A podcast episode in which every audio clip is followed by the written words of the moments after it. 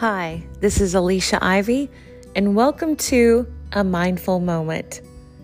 A mindful moment brings you daily devotionals, meditations, and reflections that will encourage and inspire. Today's reading comes from The Great House of God by Max Lucado. The fire of your heart. Don't copy the behavior and customs of this world but let God transform you into a new person by changing the way you think.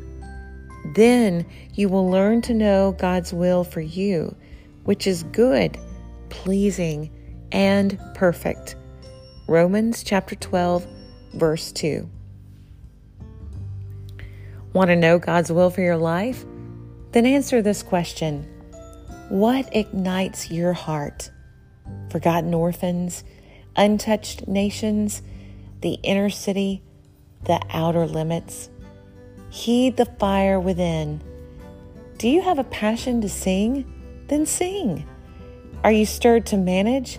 Then manage. Do you ache for the ill? Then treat them. Do you hurt for the lost? Then teach them. As a young man, I felt the call to preach.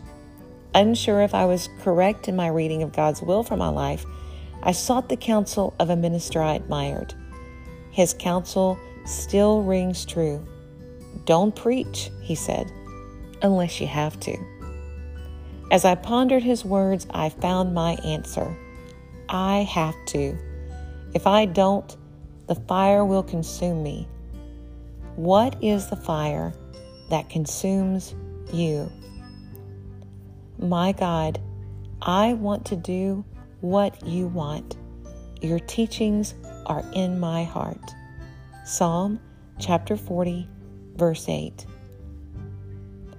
I hope you've enjoyed today's mindful moment. If you have, please subscribe and share with those you love. Have a wonderful day.